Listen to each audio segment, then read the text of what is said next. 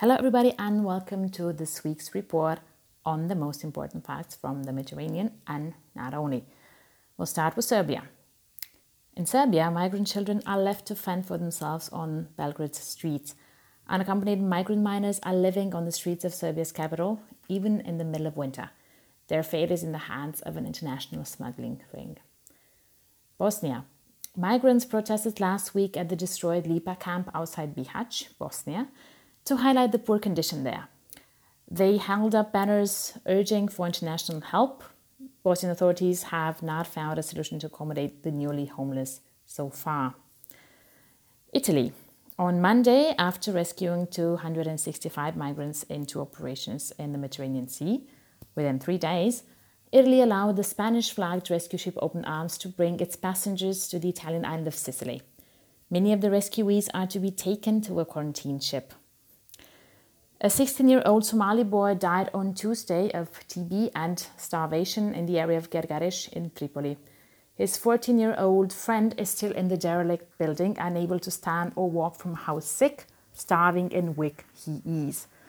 The refugees who found them called UNHCR Libya, IOM Libya, MSF, and IRC, but they were told by most agencies that it's not their responsibility to help the sick boy still alive that it would be the UNHCR responsibility as they were both registered as asylum seekers. Ethiopia.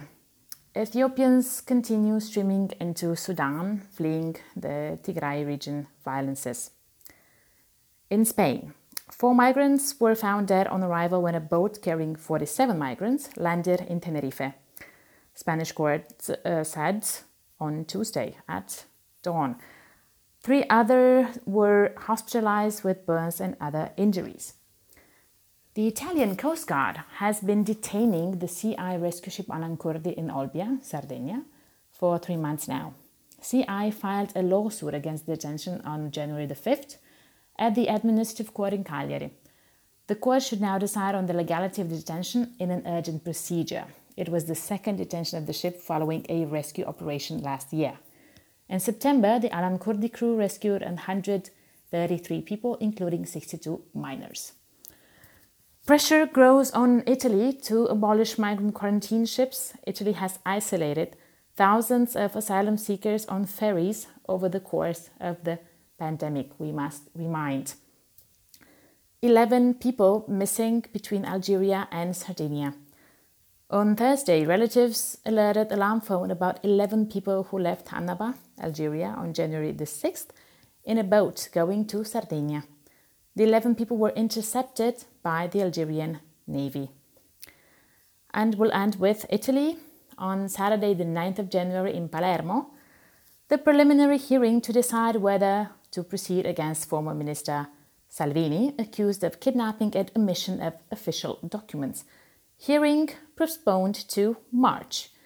Mr. Jannelli, the judge presiding over the preliminary investigations for Palermo court in the case against the ex-minister of Internal Affairs, Matteo Salvini, for illegal confinement and misuse of authority, has accepted the request to establish Mediterranea Saving Humans as a civil party in the case.